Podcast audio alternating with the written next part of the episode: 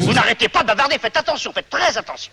Bienvenue dans ce nouveau papotage. Aujourd'hui, on est au 12 rue des Oiseaux avec Antoine et Sarah. Et euh, ça fait partie des, des, des, cultureux, même si le mot il est bizarre, de la région qu'on kiffe. Et on est très content euh, de pouvoir faire ce papotage avec eux pour à la fois parler de leur événement qui approche et puis un peu de ce qu'ils fabriquent là-bas. Du coup, est-ce que vous pouvez me dire qui vous êtes, s'il vous plaît? Eh ben, moi, culture numéro 1, Antoine. Euh, Antoine Prudhomme et, et, donc cultureuse numéro 2. Euh... Sarah Branins. Voilà. Et euh, on est tous les deux comédiens. Euh, et ici, on fait partie du collectif Y'a pas la mer, qui est implanté à Montmort. Voilà. À côté de Toulon-sur-Arroux, pour celles et ceux qui connaissent. Et Y'a pas la mer, c'est un festival de théâtre en milieu rural, en plein air. Et en gros, ce qu'on fait, c'est qu'on monte des pièces dans les champs ou dans notre jardin ou dans des lieux qui sont absolument pas théâtraux à la base et on et on les fait voilà on fait pousser du théâtre un peu comme des champignons quoi Joli. Et du coup, juste, je précise, vous nous avez dit tout à l'heure que euh, Montmort, c'est à 25 minutes de Monceau, quoi. À peu près, ouais, C'est juste à côté. Ouais. Euh, aucune excuse pour ne pas y aller. Euh, vous dites que vous êtes comédiens tous les deux. Vous, vous avez fait une formation pas du tout sur la région, je crois? Non, effectivement. Enfin, Antoine, peut-être un petit peu plus. Euh, non, je me suis formé à la base à Lyon, mais Sarah et moi, on s'est rencontrés au Conservatoire de Paris. On est rentrés ensemble en 2013. Mm. Ça ne nous rajeunit pas. Et, euh, et on, voilà, on, était, on est copains de promo à la base, avant de décider d'aller faire du théâtre à la campagne. Et qu'est-ce qui fait que vous avez décidé de faire du théâtre à la campagne? C'est la bonne question. Eh ben, c'est parti de. Euh, moi, je suis natif du coin. Euh, et, euh, et j'ai bien vu que c'était pas si facile d'avoir accès à la culture dans les campagnes euh, bah, d'ici. Et je l'ai vu de mes propres yeux parce que en, en, grandissant ici, moi. Et du coup, c'était important pour moi de sortir euh, des théâtres et des grands théâtres des grandes villes euh, pour redonner un peu euh, au public d'ici parce qu'il est un peu délaissé. Et moi, j'ai eu la chance de faire des rencontres de personnes très investies à la campagne pour euh, transmettre ça, faire, euh, faire connaître le théâtre, en faire euh, dans le milieu amateur notamment. Et c'est des gens qui ont une énergie folle. Et en fait, si ces personnes-là n'avaient pas, ne m'avaient pas donné, tendu la main à ce moment-là, moi, je ne serais pas comédien aujourd'hui. Et je pense que c'est une manière de rendre un peu. C'est de la justice. Et toi, tu es d'accord avec ça? Oui, ouais, complètement. Euh... Moi, du coup, moi, j'ai vraiment grandi à Paris. Donc, euh, j'ai pas ce même rapport-là à, à, à, cette région. Mais euh, moi, je, je, ça me nourrit énormément, en fait, de jouer en dehors des salles de théâtre euh, habituelles, ou en dehors des circuits de production habituels. Parce qu'on n'a pas du tout le même lien avec les gens. Je, retrouve beaucoup de sens à, ma pratique en jouant ici et en discutant avec des personnes, en sachant pour qui je joue, pourquoi je le fais, et en y mettant un investissement qui en fait est un investissement euh, que je souhaite mettre, quoi, qui est pas euh, juste du travail salarié euh, ou quelque chose comme ça, quoi. Et, et ça, l'échange qu'on a derrière a souvent plus de sens que quand on va jouer dans un grand théâtre pour un public d'abonnés qui en fait vient parce qu'il a juste l'habitude de venir et, et où finalement il n'y a, y a, pas le même sentiment de d'apporter quelque chose d'important dans, dans, les deux sens quoi. Il ouais, n'y a pas de rideau à la fin. Euh, tu, tu, peux, euh, voilà. tu peux rencontrer les gens voilà. pour de vrai. Et d'ailleurs, ça fait partie des choses assez, assez chouettes au festival, c'est que comme on, nous, on est un collectif plutôt de comédiens et de, et de metteurs en scène, mais plutôt d'artistes avec euh, deux techniciens, trois techniciens et deux administrateurs. Euh, mais on, on, tout le reste, on apprend à le faire et on fait euh, ben, une partie de la restauration, euh, le service, la billetterie, la, la, buvette. En fait, on se retrouve à faire des choses qui sont pas forcément de nos, nos domaines de compétences. Mais c'est assez chouette parce que du coup, ben, les, les, le public qui est là euh, se retrouve à euh, être servi par euh, le comédien qui vient de voir dans la pièce. Et puis du coup, c'est une manière de créer le contact autrement. Mmh. Et de, en fait, de, on est tous un peu au même niveau. Quoi. Il y a un, un, quelque chose qui est plus simple, je pense, dans le. C'est aussi ça qui leur donne envie d'ailleurs de venir voir des spectacles, je pense. Le fait d'avoir un rapport simple avec, euh, avec nous. Ouais, c'est, en gros, c'est de permettre la rencontre. C'est vraiment un des trucs qui nous, qui nous motive énormément. Et d'ailleurs, notre programmation est souvent pensée comme ça. On a envie de monter des pièces parce qu'elles évoquent quelque chose pour nous dans la rencontre qu'il va y avoir entre les, notre public et cette pièce et nous qui la jouons. Euh, on sait que ça va donner lieu à des discussions, à des, à des débats, à mmh. des, des, questionnements. Et, euh, et c'est vraiment une chose qui nous anime beaucoup de, créer ce débat-là, créer cette rencontre-là qui n'aurait pas lieu sinon. Donc quelque part, le théâtre euh, est pas un prétexte, mais, mais quand même, il y a ce truc de... Le plus important pour nous, c'est de créer un lien qui soit, qui soit assez authentique, un peu vrai avec les gens. Bah moi, ça me fait plaisir d'entendre ça parce que c'est pas un discours, euh, tu vois, de, euh, de, de charité faite à un territoire rural comme on peut l'entendre par ailleurs, tu vois, des fois, de, de aussi par économie, par, euh, par stratégie, tu vois, de, de, de gens qui vont être implantés dans des grandes villes et puis qui vont dire putain, c'est saturé, allons euh, choper des subventions sur le territoire pour jouer. Je caricature un peu, mais mais du coup, ça veut dire que c'est un vrai projet euh, euh, pensé pour et avec le territoire et pas juste on vient saupoudrer. tu vois, des petits spectacles Ouais, gentils pour, pour les gentils ploucs qui vivent à la Cambrousse. Ouais, quoi. ouais. Et du coup, avant de parler du festival un peu plus précisément, est-ce que euh, vous pouvez nous en dire plus sur le, le collectif, en fait Euh, Qui il est Comment il est composé Où est-ce qu'il vit? Et bah, euh, ce collectif, il est, il est né de euh, l'accouplement de deux compagnies. Ça commence bien. Euh, oui, ça, se passe, ça, part toujours, ça commence toujours par un accouplement. hein. Euh, en fait, ma compagnie, qui s'appelle Les Poursuivants, qui est une compagnie im- implantée à Saint-Marcel, à côté de Chalon-sur-Saône, et euh, la compagnie de Étienne Duroux et Julie Roux, qui s'appelle Sipango, qui est implantée à Toulon-sur-Arroux. On s'est rencontrés parce que on a fait la même école déjà, mais pas dans la même promo, donc on ne s'est pas rencontrés à, Paris, mais quand euh, j'ai implanté ma compagnie dans le coin, on nous a mis en contact assez rapidement euh, avec Étienne. Et Étienne, euh, de manière très sympa, nous, a, programmé un de nos spectacles dans le Moulin des Roches, qui est une des salles où il y a des spectacles à Toulon-sur-Arroux. Donc on a joué nos spectacles là-bas, puis on a fait la fête et on a, exactement comme un, petit y a pas la mer en fait, ça, a provoqué la rencontre et, on a commencé à discuter de pourquoi est-ce qu'on faisait ça. euh, pourquoi est-ce qu'on avait décidé d'implanter notre compagnie en Bourgogne, lui de revenir y vivre, euh, et, euh, et ça a été assez évident, en fait, l'idée de, créer un grand événement qui serait une fête, où on ferait du théâtre comme on n'a pas l'habitude d'en faire dans nos carrières respectives, assez individuelles. Et du coup, voilà, bah, c'est en gros euh, le collectif, du coup, c'est l'équipe du spectacle qui a joué ce soir-là, et, euh, et une partie de les- la compagnie Sipango, en gros. Donc c'est euh, cinq poursuivants et, et Mm. quatre Sipango euh, en, en termes d'acteurs. Et ensuite, c'est euh, les gens qui nous accompagnent en technique d'un côté ou de l'autre et des gens qui nous accompagnent en administratif.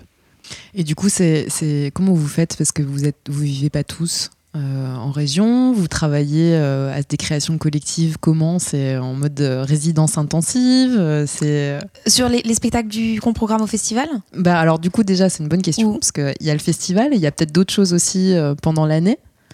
En fait, bon, c'est vrai que quand même pour l'instant, notre activité, c'est vraiment pendant le temps du festival, en tout cas les créations qu'on qu'on fait. Euh, je pense qu'on aimerait bien proposer plus de choses à l'année, mais que c'est bah, déjà le plein air fait que c'est plus compliqué parce qu'il y a quand même six mois de l'année où c'est compliqué de miser. On est en sur- Bourgogne. Voilà, on est en Bourgogne.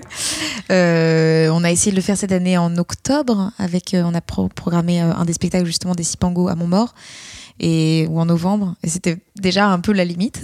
Donc, mais je pense qu'on aimerait bien étendre quand même cette, cette chose-là, mais disons qu'il y a, y a plein de problématiques qui sont que effectivement le, le, temps qui fait, mais aussi euh, on n'a pas vraiment de lieu à Montmort qui soit une salle euh, vraiment de, de représentation quoi. Donc, euh, donc pour l'instant, ce qu'on propose à Montmort, ça va être plutôt des ateliers, des ateliers à destination des amateurs, des temps de rencontres, des concerts. On a pro- programmé aussi plusieurs fois. Euh, Qu'est-ce qu'on a fait d'autre cette année? Il s'est passé d'autres choses. Oui, des résidences.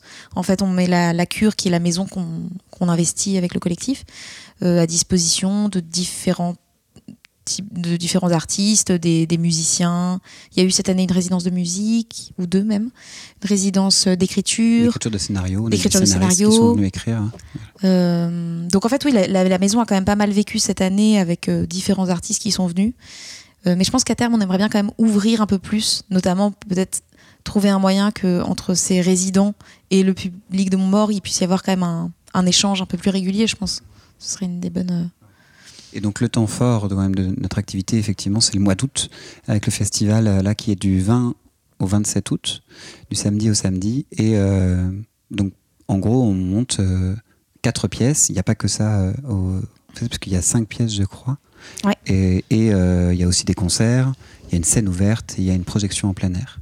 Donc, euh, pour ces quatre pièces qu'on monte, c'est que des créations. C'est-à-dire qu'on les monte en amont du festival, on répète sur les lieux, on apprend le texte en amont, on arrive et on et on travaille quoi. Et Vous on, avez même pas l'air fatigué, c'est pas, c'est pas drôle. ben, on fait bien, on fait bien semblant. Alors parce que là, on est vraiment au pic d'activité en ce moment. Oui. Et euh, On vient de terminer notre première semaine euh, de ré- répétition là. Voilà. En fait. On est pile dans la phase des espoirs du travail. Au moment où on se dit on va pas y arriver et à chaque fois on y arrive. Mais euh, non, c'est c'est du coup effectivement très très euh, très intense pour nous. Mais euh, en même temps très enthousiasmant. On n'a pas du tout l'habitude de monter des pièces dans ces délais-là, de cette façon-là. Et c'est euh, hyper enthousiasmant euh, de le faire avec. euh, c'est une, une forme de liberté quand même aussi, de comme si on faisait semblant d'être insouciant pendant euh, pendant quelques semaines et que on n'avait que ça à faire de nos vies que de monter des pièces. C'est quand même un peu utopique. Et, euh, et c'est trop bien. Donc là, ce qu'on monte cette année, on a une grande forme avec l'ensemble des acteurs du collectif, qui est une adaptation de la vie de Galilée, de Brecht, qui s'appelle Galilée, donc, et qui est mis en scène par Loïc Renard, un des membres du collectif, et qui est une pièce qui euh, raconte bah, qu'une sorte de biopic, en gros, hein, de, Galilée, euh, la personne qui a suite à Copernic, dit que la Terre tournait sur elle-même et tournait autour du Soleil, et de cette révolution que ça a été dans les esprits et de quels ont été les obstacles auxquels il s'est, heurté. Ces obstacles euh, du clergé, des mentalités, des, résistances qui, ont eu lieu. Et, c'est une- et ça parle des étoiles. Et c'est quand même une pièce qui parle aussi beaucoup de ce qu'on croit savoir, de la place de la science aujourd'hui dans, nos croyances. Et, voilà, on trouve que ça fait écho avec euh, pas mal de choses qu'on a rencontrées dernièrement. C'est Je pense que Loïc, enfin, je ne veux pas trop m'avancer, mais euh, il, a, choisi de monter cette pièce ici euh, parce que ça questionne notre rapport aux certitudes et à comment, à quel point ça peut être difficile de, de remettre en question des certitudes. Et en même temps, c'est tellement nécessaire, surtout en ce moment où on voit que on s'est construit avec un modèle qui peut-être arrive à, sa fin. Et je pense que c'était un peu ça, le passage d'un monde à un autre et à quel point on résiste, on a du mal à passer à autre chose. Euh, je pense que c'est pour ça qu'il a choisi de monter ça. Et aussi parce que c'est vraiment un texte génial à monter euh, sous les étoiles. Quoi. Oui, ce que j'allais dire, c'est la bonne période. euh, il va y avoir plein d'étoiles filantes pendant que, pendant je que pense vous que ça allez va jouer. être très beau. On espère qu'on va voir la lune. Mais surtout, hier soir, vous êtes allé euh, à des rencontres euh, Oui. astronomiques, c'est ça? Oui, exactement. On est allé euh, voir euh, pour essayer de rencontrer un peu des personnes qui, qui font des, ouais, des rencontres d'astronomie, qui expliquent tout le ciel, euh, tout, plein de choses. Ils ont des énormes télescopes et puis ils nous montrent des tonnes de choses. Et, puis- Génial. et donc, toutes les personnes qui sont là sont passionnées d'astronomie et viennent voir les étoiles. C'était assez dingue. Ils connaissent mieux la vie de Galilée euh, que nous. Voilà. Donc, on avec un peu de chance, on va. Il y en a quelques-uns qui vont venir au festival, qui vont peut-être nous raconter des choses sur Galilée, sur sa vie. Et donc, Sarah, vous parliez d'abandonner ses certitudes. Est-ce que ce serait pas aussi le, finalement le thème de la pièce que vous mettez en scène transition. Putain, J'ai rien à faire, c'est nickel. Oui, c'est assez rigolo parce qu'il y a pas mal de thématiques, alors que c'est vraiment des pièces qui n'ont rien à voir. euh, euh, Il y, a- il y a quand même pas mal de thèmes en commun. Donc moi, je monte Illusion de Ivan Viripayev, qui est un, un auteur euh, donc polonais, mais le, texte est écrit en russe et tra- traduit en français, euh, contemporain, et qui est une pièce euh, assez compliquée à résumer, mais une pièce avec euh, des euh, quatre personnages, qui sont en fait quatre narrateurs, qui viennent raconter les histoires de deux couples mariés depuis plus de 50 ans. Et euh, chacun vient porter certains éléments de l'histoire, euh, qui vient éclairer les éléments qu'il y a eu avant, ou au contraire contredire certaines autres choses. Et en fait, cet assemblage de pièces euh, d'un puzzle euh, assez complexe finit par raconter une grande histoire et, questionne notre rapport à, la vérité, en tout cas notre volonté d'avoir des certitudes et de, pouvoir énoncer des vérités sur ce que c'est que l'amour, ce qui est important, ce qui est moins important. Et en fait, comme ça sert à rien. non, non, je- je- ça c'est ma Si, vision des peu- choses, peu, mais, mais que que- qu'en fait cette recherche est un peu vaine et, et voilà. En tout cas, ça vient questionner cette, cette chose-là, notre rapport à la de- vérité, en l'occurrence dans le cadre de l'amour, qui est en plus une ça. chose. euh, Quand on croit aimer quelqu'un, l'illusion qu'on a de, de le connaître, de savoir de quoi il est fait et quels sont ses ressorts internes, ça parle un peu de ça aussi, j'ai l'impression. Sous les étoiles. Voilà, et ça parle aussi pas mal de, ça parle aussi pas mal de notre rapport au cosmos, à notre petite place sur Terre et tout ça. Donc, donc il y a quand même des, des liens, des parallèles un peu entre ouais. les deux. Mm. À la toute base, on devait le faire autour d'un grand feu, et puis il y a eu une sécheresse, c'est parce que si vous êtes au courant, donc on va peut-être laisser tomber la- le, le grand feu de joie, mais l'idée c'était ça, c'était autour d'un grand feu, on va parler un peu d'amour et, et de gens qui se sont aura- aimés plus de du- 54 ans. C'est ce que j'allais dire au Mm. départ. Ouais. Déjà, c'est déjà en soi une certitude assez compliquée à pouvoir euh, faire perdurer en ce moment. Ouais. Mais euh, mais il y aura un grand feu dans les cœurs euh, des, des- espère. spectateurs. exactement. Bah, on l'a joué une fois au mois de juin. de- devant les spectateurs, devant quand même une cinquantaine de spectateurs, et ça a quand même euh, déclenché euh, un orage et une tempête. Donc, euh, C'est un signe. un signe. Mais sachez qu'il y a une solution de repli si jamais il pleut. Vous pouvez venir quand même. euh, le plein air ne veut pas dire qu'on ne, on ne pense pas à tout. Et vas-y, continue. Je vois que tu as, tu as le programme sous les J'ai yeux. le programme sous les tu- yeux. Euh, je parle des pièces dans lesquelles je joue.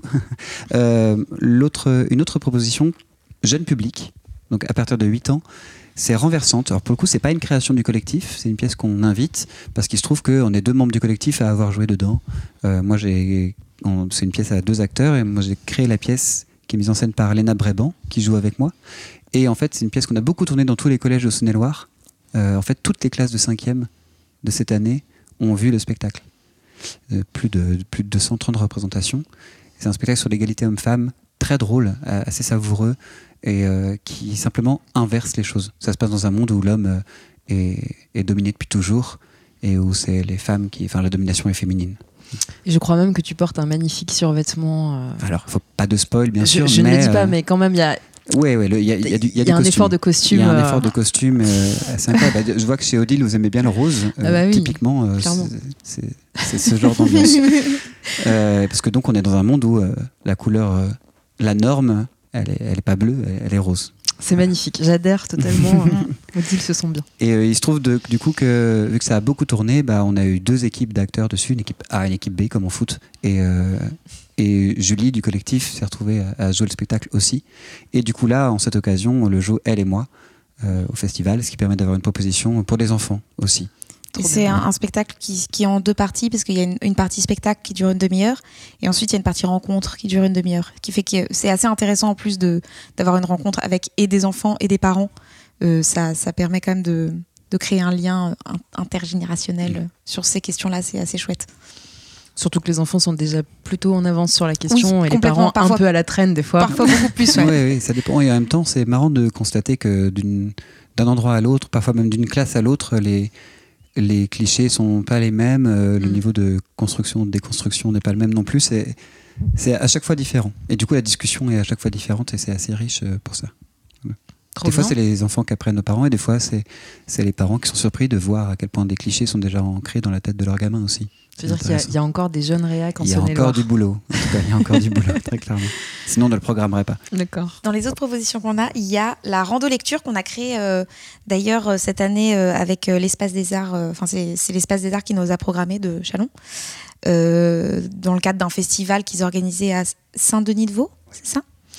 Euh, Donc on l'a joué déjà une fois là-bas cette année, en mai. Euh, et donc c'est à partir du Décameron des femmes de Julia Woznesenskaya. Et donc ça reprend un petit peu le... je crois que je l'ai à peu près bien prononcé. Ouais, j'allais dire joli. Euh, je sais pas si c'était exactement ça, mais ça sonnait dis, c'est bien. toi qui dis le nom de l'autrice, moi je vais pas y arriver. Et donc, euh, bon, les randos lecture, c'est quelque chose qu'on fait depuis le début du festival, en fait. Euh, et qu'on, c'est vraiment un moment qu'on aime beaucoup. Il se trouve que pour l'instant, on a, je crois qu'on a programmé que des femmes. Ah non, sauf les mille et une nuits. Mais euh, et donc, euh, on, c'est vraiment, euh, voilà, on trouve des, parcours à faire de, de balades qui durent en général deux heures ou quelque chose comme ça. Et, euh, qui, et on met ça en lien avec des textes qui nous paraissent judicieux. Une année, on a fait Irène Nemirovsky. Une année, on avait fait Sylvia Plath, euh, Les Mille et Nuits, et puis là, euh, cette, autrice euh, russe. Et, euh, et donc, voilà, le principe, c'est qu'on lise au fur et à mesure de la promenade. On emmène des gens avec nous en balade pendant deux heures. Et, et voilà. Et C'est très agréable parce qu'il faut dire que quand même, à Montmort, c'est en haut d'une co- d'une colline et les, paysages sont magnifiques. Et c'est aussi une autre écoute que de d'être en train de marcher euh, avec des personnes, euh, ou même de d'écouter des textes tout en étant euh, impliqué physiquement euh, dans une marche, c'est vraiment pas la même écoute et c'est des moments qui sont assez euh, suspendus, je trouve. Et euh, donc ce Décameron des femmes, c'est euh, Décameron, Décameron Voilà. On sait toujours C'est pas. le débat, on ne sait toujours pas. euh, Chacun On sait dit pas comme il veut. va. Voilà. Ouais. Euh, donc c'est des, femmes qui, euh, euh, au cours d'une épidémie, se retrouvent, des femmes qui viennent d'accoucher en fait, qui sont dans, un, dans une maternité et qui, à cause d'une épidémie, se retrouvent enfermées dans cette maternité et, qui vont, pour passer le temps, chaque nuit, se raconter des histoires de leur vie autour de sujets différents. Je me souviens plus des, sujets précisément, mais qui sont, je sais pas, le premier amour. La, la jalousie, chagrin, euh, le premier chagrin, enfin voilà. Et cha- chaque, nuit, euh, il y en a une qui propose un thème, et, euh, et donc elle, elle raconte, elles sont dix femmes, je crois. Donc il y a à peu près euh, ouais, une centaine de récits ou un peu plus. On fait pas les nuits, centaines de, de- de récits Oui, pendant, non, la, non, non, pendant non. la rando. Ça, hein. ça dure. il y a une douzaine de récits, je pense, pendant la, la rando. Et donc voilà, c'est des, des textes assez surprenants, je trouve. Euh, euh, Déjà, c'est des paroles de femmes, mais elles sont assez peu attendues, je trouve souvent. Elles montrent aussi des, des- certains côtés qu'on n'a pas l'habitude de voir. Il y a, il y a pas mal de, de cruauté, il y a pas mal de, de sarcasme, d'humour. un petit côté, euh, petit, ouais, petit bout de la, lor- la lorgnette. On- On on n'a pas l'habitude d'entendre des récits de femmes euh, tant que ça, en fait, de femmes qui parlent entre elles. Et euh, c'est assez chouette. Et puis bon, l'épidémie, Mm. ça nous a ramené tout de suite aussi à des choses qu'on a connues dernièrement. euh. Ouais. Ouais, et puis j'allais, je, je me disais que j'allais en profiter parce qu'il y a aussi euh, une vraie résonance avec euh, l'actualité locale où euh, il y, a, il y a quand même en projet euh, la suppression de, de- des maternités de Autun et du Creusot. Donc je crois que vous êtes juste Ah ouais entre les deux ou pas très loin, Ouais. avec un, un rapatriement à Chalon-sur-Saône. Donc la question de la maternité, de l'accouchement sur le territoire rural euh, qu'on Mm. partage est, est vraiment au cœur de Ah au cœur de l'actualité Ah, locale, clair. ouais. Donc euh, c'est chouette, on va encourager les gens aussi à venir faire une manif euh, pendant le festival Ah bah, carrément. sur la Carrément. question, quoi. Ça peut être cool. Carrément. Ce serait une manif lecture, du coup. Ouais. Et ensuite, on a, une, on a aussi des projections en plein air et euh, une scène ouverte qui est un moment assez, euh, assez drôle qu'on a fait. euh, la... Ah oui, j'ai pas, j'ai pas terminé. Bon, je termine sur la scène ouverte. La scène ouverte, c'est un moment qu'on a vraiment tenté, la toute première édition, en se disant, euh, c'est un des membres du collectif, bah, Loïc, qui a dit, euh, ce serait bien un soir, euh, plutôt que de programmer un concert, euh, on laisse le micro ouvert et les gens viennent faire ce qu'ils veulent. Et euh, moi, j'étais personnellement, j'étais assez dubitatif. J'étais, ah, mais qu'est-ce qu'est-ce qu'ils vont venir faire les gens Crier. Que- voilà, où il va juste rien se passer, ça va être un gros bide. Mm.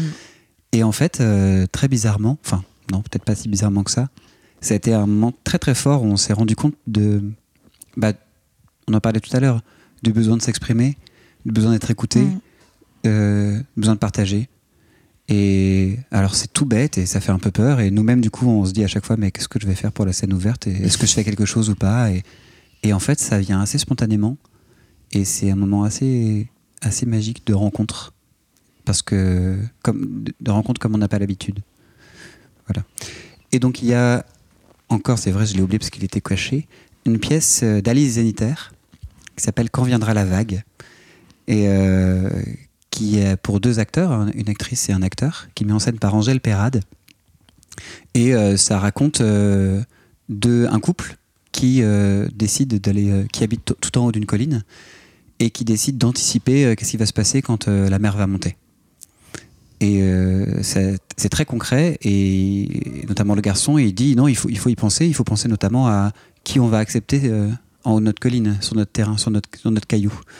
Et, euh, et du coup, il commence à faire, un- à s'imaginer un bureau des admissions, euh, quel prétexte, sur quel prétexte on laisse rentrer les gens ou pas. Et c'est un peu une sorte de, de fable sur euh, une fable écologiste euh, sur cette euh, sur cette vague et quand elle viendra. Mais j'allais, c'est génial parce que du coup ça se fait euh, de manière magique euh, sur les transitions parce que j'allais dire du coup il n'y a pas la mer à Montmort mais euh, mais en fait si elle arrive. Elle arrive très bientôt. Elle arrive bientôt. Euh, donc ça, enfin c'est chouette, ça fait envie d'aller voir. euh, Il y, y a plein de propositions différentes. Je pense Mhm. à plein de ça qui s'adresse à plein de publics et de sensibilités différentes aussi. Je crois qu'on a bien compris l'esprit aussi que c'était pas euh, une proposition de, de venir euh, s'asseoir et consommer un spectacle euh, et rentrer chez soi euh, morne et, et en des, C'est la fête. C'est la fête et tous les soirs, donc il y a- il y, a aussi des concerts qui sont programmés certains soirs et il y a, y a une buvette tous les soirs qui est ouverte. Euh, Euh, Il y a des, des repas sur place. euh, Repas entre côtes, euh, une sardinade. Quatre un truc de bobo, quoi. Quatre C'est- heures non, tout. Bah, Non, non, dans pas du tout, hein. on va quand même On faire, est- faire un repas entre côtes, ce serait quand même une Non, non, insulte. il y a- il y a- et puis on a des, des bénévoles ou des personnes euh, du coin qui viennent nous, nous aider sur les repas, euh, justement proposer des choses locales. euh. Et du coup, j'ai deux dernières questions. Mm. Euh, la première, c'est on va plus pragmatique et on ira sur la poésie après. Euh, comment on fait pour faire vivre un événement comme celui-là Euh, Comment on réussit Parce que tu disais tout à l'heure, c'est un peu une utopie. euh, et pour vous, dans vos vies de comédien, de trouver ce temps, cette disponibilité, de venir créer de manière intense pour euh, partager un public euh, en proximité. Mais aussi, euh, il y, a- une économie, il y y a un, vrai, euh, un vrai défi, j'imagine, autour de l'événement. Et comment. Enfin, ça paraît improbable, peut-être, tu vois. Il n'y a pas la mer en haut de la colline. euh, Comment ça se C'est passe improbable. hein, Ça, ça, ça ça- ça l'est complètement, ouais. Je crois, je crois que le mot utopie, il est pas, il est, c'est c'est pas de la flagornerie. Enfin, c'est c'est- c'est Ouais, vrai. Il y a quelque chose de, ça ne devrait pas avoir lieu. Et pourtant, euh, et pourtant, c'est- je sais pas, la beauté vient de, vient de là, du fait que il ne devrait pas y avoir de théâtre là, et ça n'a pas de sens. Ça n'a aucune viabilité économique. Euh, c'est c'est très difficile à, à, faire tenir. c'est remis en question chaque année, en Chaque fait, année, presque. c'est remis en question et il y a quelque chose d'un peu fou là-dedans. Mais je crois que c'est précisément ce qui nous intéressait parce que parce qu'en fait, si on si on se borne, si on borne nos imaginaires aux choses qui sont que possibles ou réalistes, bah on finit par mourir euh, à petit feu et euh, croire que les portes fermées vont rester définitivement fermées et qu'il se passera plus rien. On ne sait pas euh, si ce projet est pérenne euh, et quelque part. Euh, peu importe, l'important c'est que euh, on fasse venir la mer euh, quelque temps et le temps que nous il nous faudra et qu'on puisse dire aux gens regardez c'est possible, euh, vous pouvez faire venir la mer chez vous et du théâtre et, et se rencontrer et ces choses qui sont pas faciles. Plus concrètement, en fait, on est rentré directement dans la poésie. hein. Non, mais Euh, c'est parfait, moi j'adore. hein. euh, plus, plus concrètement, euh, c'est beaucoup de travail administratif pour euh, obtenir des subventions, pour euh, réfléchir au modèle économique de, de cet événement. Bah, on se démerde, hein, on, on demande ouais. des subventions. euh, souvent, on n'en a qu'un bout de ce qu'on espérait. Parfois, au tout dernier moment, et ça nous fout dans la merde. Euh, on se, je sais pas si on peut dire ça. on- Tu peux tout dire. je peux tout dire. Bah, Après, s'il faut censurer, on fera un bip. bah, on, on, on se paye euh, vraiment le minimum du minimum. C'est c'est pas du tout euh, pour nous, vraiment individuellement, ce n'est pas du tout une activité euh, Rentable. euh, rentable. Euh, c'est vraiment du temps pris sur, sur le travail ailleurs. Et en même temps, on a la chance. c'est vraiment un choix. hein, c'est vraiment un de choix, faire, un choix personnel. Moi, à titre personnel, j'estime que l'intermittence, qui est un modèle économique merveilleux, permet du coup choisir des projets et de pouvoir envoyer notre énergie créatrice sur des projets qui, sans ce modèle économique-là, ne pourraient pas vivre. Donc, c'est pour ça que l'intermittence est une chose à défendre absolument parce qu'elle permet de, de, de- elle permet à des artistes qui ont besoin de bouffer, comme tout le monde, de s'investir sur des projets où. Mais c'est totalement illégal de voir les choses comme ça. hein, c'est- puisque voilà, mais c'est euh, voilà, il y a quelque chose d'utopique aussi dans le modèle économique, bien sûr. Pour l'instant, ça tient. On attend d'autant plus de monde. euh, Oh là mais là, bien oui. sûr, pendant le bien festival, venez, venez, venez, venez faire la fête. Trop, trop bien. Et du coup, euh, alors la poésie, bon, tu l'as déjà un peu abordé, alors c'est un peu compliqué, ça va un peu foirer mon truc, mais, Pardon. mais hum, si, si vous deviez euh, décrire euh, en, quelques, en quelques mots, en fait, la. Alors, je sais pas si on peut parler de ligne éditoriale du festival, mais les- tu vois, l'esprit, la philosophie euh, du collectif, et, et j'imagine que ça se reflète un peu dans la programmation, puisque je vois qu'il y a, il y a des choses très engagées, même si c'est engagé euh, à travers la poésie quand même, ce que vous disiez, mais est-ce qu'il y a comme ça un espèce d'horizon que vous pouvez, euh, vous pouvez balancer pour les gens, pour qu'ils sachent euh, où ils vont mettre les pieds? Moi, je dirais que, enfin, une des phrases qu'on redit souvent quand on parle du festival et que je trouve assez juste, c'est que c'est un endroit de rencontre entre culture et agriculture. Et euh, pour moi, ça résume assez bien, même si ça fait un peu jolie phrase comme ça, ça résume assez bien ce qu'on fait là-bas parce que, ben, par exemple, Serge, Serge Briet, qui est le président de, du festival, lui, il est éleveur. Et euh, lui, le théâtre, à la base, c'est pas son truc du tout, quoi. C'est le moins qu'on puisse dire. C'est- Ouais. C'est ça. euh, et, et d'ailleurs, il- beaucoup de ses amis euh, euh, rigolent un peu du fait qu'il traîne avec nous et Ouais, qu'il s'intéresse au théâtre. Il se fait ouais. charrier énormément. euh, voilà. Et, euh, Et, et pour moi, euh, quand euh, Serge est là à un spectacle et qu'il réussit à faire venir euh, quelques-uns de ses amis qui, qui sont éleveurs et qui, a priori, se sentent pas du tout, ont l'impression de rien avoir à faire ici, mais qui sont là et qu'en fait, finalement, on a quand même des discussions intéressantes derrière, euh, ben, c'est- qu'on a réussi quelque chose, quoi. C'est exactement ça qu'on a envie de faire. Nous, on n'a pas envie de jouer pour, pour, Pour des théâtreux. pour des théâtreux euh, pour qui on joue le reste du temps. et, et quand ce- cet endroit de rencontre se crée, c'est vraiment. Ouais. Pour moi, c'est vraiment un endroit de rencontre entre des. des je sais pas, des, des- des cultures différentes ou des. Ouais, des milieux, des mondes un peu différents, avec pas les mêmes. euh, pas les mêmes problématiques. Et en fait, si. Et c'est ça qui est, qui est chouette, quoi. Ouais, ça, où on, aurait, on pourrait avoir l'impression habituellement qu'il y a, qu'on n'a rien à se dire. Et en fait, dès qu'on ouvre les portes, euh, bah, on a plein de choses à se raconter. Mm. Et j'ai l'impression que nos programmations euh, de chaque édition, elles, elles- on monte des pièces qui, qui parlent de ça, ouais, qui parlent de repousser un peu euh, les certitudes, ouvrir des portes, euh, question- questionner des habitudes qu'on a. diminuer la méfiance qu'il peut y avoir. Je pense que ça, ça fait partie des, des choses. J'ai l'impression que ce festival contribue à, à ça. Essayer de calmer la méfiance qu'on peut avoir les uns pour les autres ou, ou des, des- des mondes un peu différents qui se regardent comme ça. Bah, en tout cas, vous, vous, ouais, vous, j'allais dire, vous le vendez bien, même s'il n'y a pas d'économie euh, viable. Mais du coup, euh, ça fait vraiment envie de, de Après- venir vous soutenir, de venir voir, de venir euh, euh, discuter avec vous, faire la fête avec vous. Euh, nous, on, on peut dire aussi qu'on se retrouve dans, dans ce que vous racontez, en fait, et que euh, ça serait très chouette de pouvoir faire des choses ensemble, que hum, peut-être euh, si, si on est assez rapide et que vous écoutez ce podcast, vous, vous aurez la chance de venir rencontrer Antoine qui est là euh, pour l'apéro mercredi 10 août chez Odile.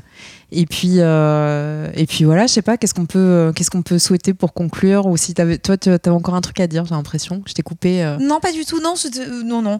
Je ré- réagis sur ce que disait Antoine sur la programmation. C'est que j'ai l'impression que là aussi, en parlant de la programmation, je me suis dit c'est marrant parce qu'il y a quand même une ligne assez claire, mais on l'a pas non plus euh, prémédité. Je crois que quand on, choisit des programmations, on dit ah moi j'aimerais bien faire ça. Qui, ça tente qui? Ouais, carrément bonne idée. Et ça se fait de manière un peu anarchique comme ça. Et en fait, je trouve qu'elle est quand même hyper euh, cohérente. Bien sûr, ça parle d'étoiles et de vaches. Euh, ça parle. Ouais, c'est ça. C'est exactement. parle des étoiles et des vaches. Dans chaque pièce, on parle de ça. Mais je veux dire, c'est aussi, je sens qu'il y a quand même quelque chose qui est très empreint de, de forme, une forme quand même pas d'inquiétude, mais de soucis qu'on a en ce moment euh, vis-à-vis de plein de problématiques euh, écologiques, euh, sociales, enfin, du monde dans lequel on est, mais on, sans qu'on l'ait forcément voulu, quoi. On s'est pas dit, on va faire une programmation qui va aller dans ce sens-là. ou- Ça, ça s'est dessiné tout seul, quoi. C'est assez étonnant, je trouve. Voilà, c'est juste ça. C'est l'inconscient dramaturgique. Joli. Joli. En tout cas, merci euh, d'avoir pris le temps de venir nous raconter tout ça, Non, de, le partager. Merci. Euh, on espère qu'il y aura du monde, qu'il fera beau, euh, qu'il y aura plein d'étoiles et des vaches. Et puis, bah, Ah, on ça se retrouve. elles- Les elles aucun Et doute. les- et les étoiles aussi, même si on les voit pas, elles sont là. Ouais. Trop bien. Bon, bah, merci beaucoup et puis à bientôt alors. À bientôt. À bientôt.